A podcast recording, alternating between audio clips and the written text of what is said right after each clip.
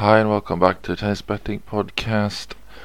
Uh, we were stuck with just our Challenger project yesterday, um, which wasn't a bad thing per se. We got more match data for the Challengers and we went 6 for 6 as all of them won.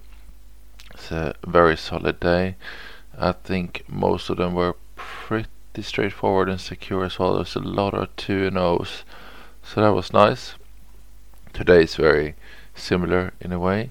Uh, obviously, with Wimbledon going on, it's not much happening. Just two matches there.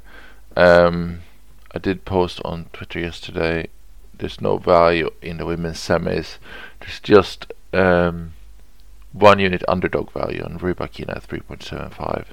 That's plus 275 uh, against Halep. She's 46%, so nothing official there, but it's good to know if you want to get involved in any way. Um, let's move to today then. We're gonna we got uh, four matches uh, from the challengers that we're gonna try to get something out of instead. Uh, we'll start in the women's, and this will be the Båstad one in Sweden.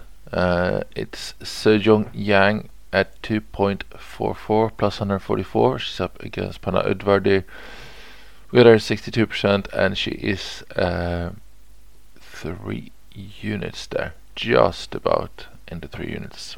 Uh, then we move to men's. We got the German one, and we got uh, Lennard Struff at 2, which is uh, plus 100. He's up against Taro Daniel, 60% confidence, 2 units there. Um, that's it for that tournament. The other two are down in Porto, which is uh, the only one that plays on hard courts this week. We got Escoffier against Silibilic. He's 1.83, minus 120. Um, 66% confidence there. There's two units. And we also have Nishioka at 1.5, which is minus 200.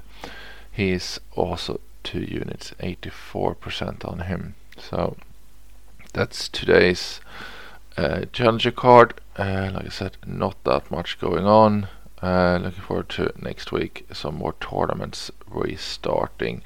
The second week of slams is pretty boring in terms of uh, volume of matches.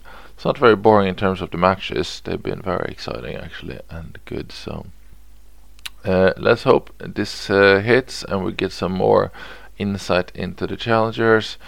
And hopefully we'll be back with more matches tomorrow. Good luck with the bets and thanks for listening. Uh, bye bye.